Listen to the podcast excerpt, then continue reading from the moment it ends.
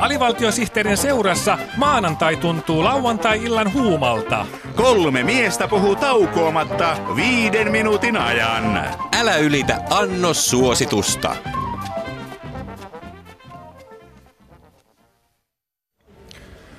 Voihan vimpulan vampulan vompula.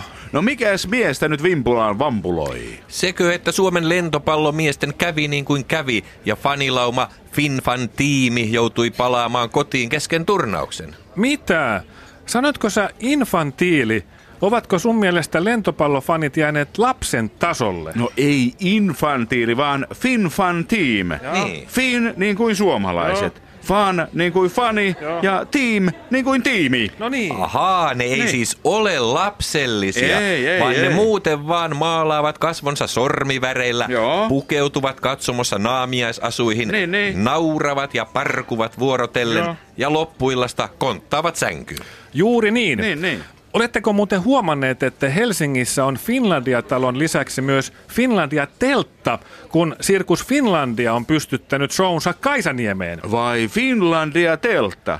Onko sekin Alvar Aallon suunnittelema? No ei tietenkään senkin pelle. Ai ei vai? Finlandiahan on Sibeliuksen käsiala. Niin. Niinhän se olikin. No oli, oli. Ää, Pitääkö paikkansa, että kun Sirkus Finlandia kiertää sisämaassa, sen nimi on Sirkus Inlandia? No tuota en tiennytkään, mutta sen tiesin, että monet sirkusihmiset ovat sukulaisia keskenään.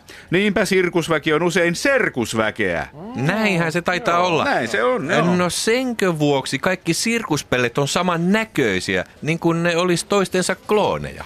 Mutta eikös ne ole sirkusklooneja? Niin, on on. Kaikilla on punainen nenä, isot kengät ja rintapielessä kukka, josta suihkuaa vettä.